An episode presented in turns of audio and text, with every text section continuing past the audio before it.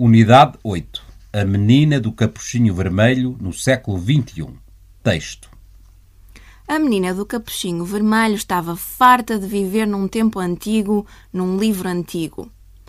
Apanhou um dia o João, muito entretido a ler a sua história, e disse-lhe: Ajuda-me a saltar para o século XXI. Boa ideia! exclamou o rapaz. Vem daí! A garota pousou os pés no chão da sala, olhando à sua volta espantada. Repara, está um elefante junto da tua janela. Ele riu-se. Impossível! Eu moro no décimo andar. Aqui só chegam os pássaros. A menina apontou para a televisão. Mexendo no comando, o amigo mudou de canal e logo apareceu por trás do vidro o fundo do mar. Afinal, tens uma caixa mágica, concluiu ela, preparando-se para ficar toda a tarde a ver filmes. Mas o João tinha combinado ir visitar a avózinha. Veste o anorak azul, recomendou a mãe, e leva uns bolinhos à avó Maria. O rapaz vestiu o anorak, deu a mão à menina e saíram juntos. Esqueceste dos bolinhos que a tua mãe fez. Como resposta, o garoto entrou com ela no supermercado. Aqui é que eu compro os bolos. A minha mãe passa o dia a trabalhar numa fábrica, não tem tempo para fazer guludices. A rapariga ficou admirada com aquela loja gigantesca esfregou os olhos, pois parecia que estava num sonho. Para mostrar que era crescida e ajuizada, aconselhou: Não vamos pela floresta, que aí podemos encontrar o lobo mau. O João desta vez não se riu. A floresta à volta da cidade já não existia. Tinham-lhe deitado fogo para construírem mais prédios. E eu que gosto tanto de florestas, choramingou a Capuchinho Vermelho. Nem posso pensar no mundo sem o verde das árvores, o perfume das flores, os bicharocos selvagens. Iam atravessar a rua quando, zás, surgiu um carro a grande velocidade. As crianças fugiram para o passeio, mas o veículo ainda embateu no saco de bolos do supermercado. Ficaram feitos numa papa. Cuidado! gritou um polícia. Prestem atenção aos sinais. Querem morrer atropelados? A menina nunca tinha visto um automóvel, mas depois daquela experiência concluiu: Estou a ver que os carros ainda são mais perigosos que os lobos. Cuidadosamente foram andando até à casa da vozinha, que morava numa pequena vivenda com jardim. Trus, trus, trus, bateu a menina. Trim, trim, trim, tocou o rapaz à campainha. A Dona Maria, espreitando pelo vídeo de porta, respondeu logo: Entra, meu netinho. Traz uma amiguinha. Lembra mesmo a menina do capuchinho vermelho. E sou, exclamou ela. Como hoje já não vou visitar a minha avó, fica para si o pão de ló que guardo no cestinho, feito com ovos das nossas galinhas. A senhora ficou deliciada. Que maravilha! Hás de me dar a receita. Foi à despensa buscar laranjadas e lancharam os três. A certa altura, o telefone tocou. A avó foi atender. Quando pousou o telemóvel, até os olhos lhe sorriam. Como o lobo da velha história não veio visitar-nos, podemos ir nós visitar os lobos. A menina do capuchinho vermelho assustou-se. O rapaz do anorak azul entusiasmou-se.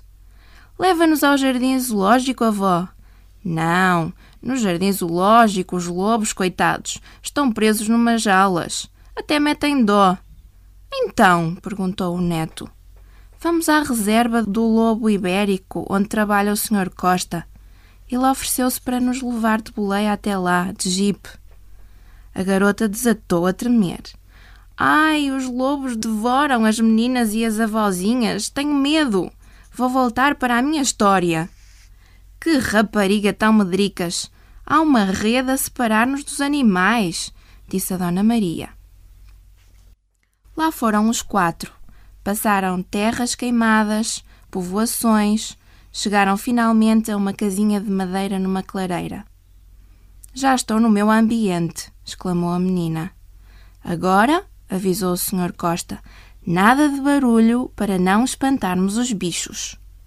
Vai caçá-los? perguntou a garota, habituada aos caçadores que matavam os lobos no seu tempo. Não, é a hora da refeição deles. Que horror! Eles têm horas certas para atacar os rebanhos? Afligiu-se a Capuchinho. Os empregados do parque começaram então a dar de comer aos lobos, atirando pedaços de carne por cima da vedação. Parecem cães polícias. São lindos. Gostava de ter um deles. O Sr. Costa disse então que podiam ser padrinhos de um lobo, ajudavam-no a sobreviver e podiam visitá-lo sempre que quisessem.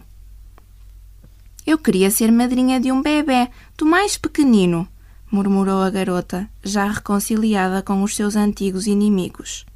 Foram até à casa de madeira. Cada um preencheu um papel. Depois receberam as fotografias dos seus afilhados. A avó tirou o dinheiro da carteira e entregou-o à senhora que estava ao balcão. É uma prenda para os nossos irmãos lobos, tão perseguidos ao longo dos séculos. O mundo também é deles. Quando voltaram para casa, o menino do anorak azul perguntou à menina do capuchinho vermelho: Afinal, peço à minha mãe para dormir no sofá-cama ou voltas para a tua história? Digam lá vocês o que acham que ela resolveu.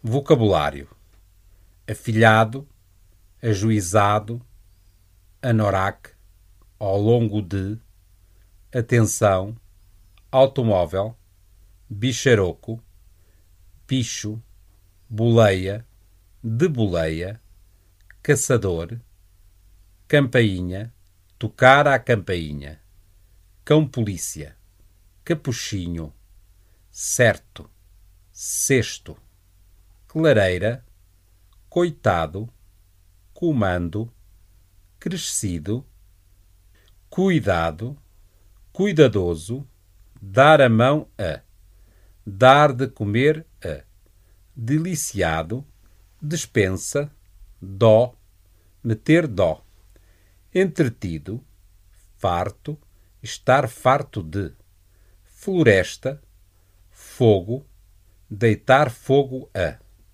garota, garoto, gigantesco, guludice, horror, ibérico, jaula, jipe, lobo, madrinha, mágico, maravilha, medo, medricas, padrinho, pão de ló, papa, passar o dia a, pedaço, perfume, por cima de, por trás de, preso, queimado, rebanho, reconciliado, reserva, resposta, século, sempre que, sofá-cama, vedação, veículo, velocidade, vídeo, vídeo de porta, vidro, vivenda, zás. Verbos: aconselhar, afligir-se, aparecer, apontar, assustar, atacar, atirar, atropelar, caçar, choramingar, concluir, devorar, embater, entusiasmar, esfregar, espantar, espreitar, exclamar, fugir, haver, lanchar, lembrar, meter, mexer, morrer, mudar, murmurar, oferecer-se, pousar, prestar, reparar, resolver, saltar, separar, sobreviver, surgir.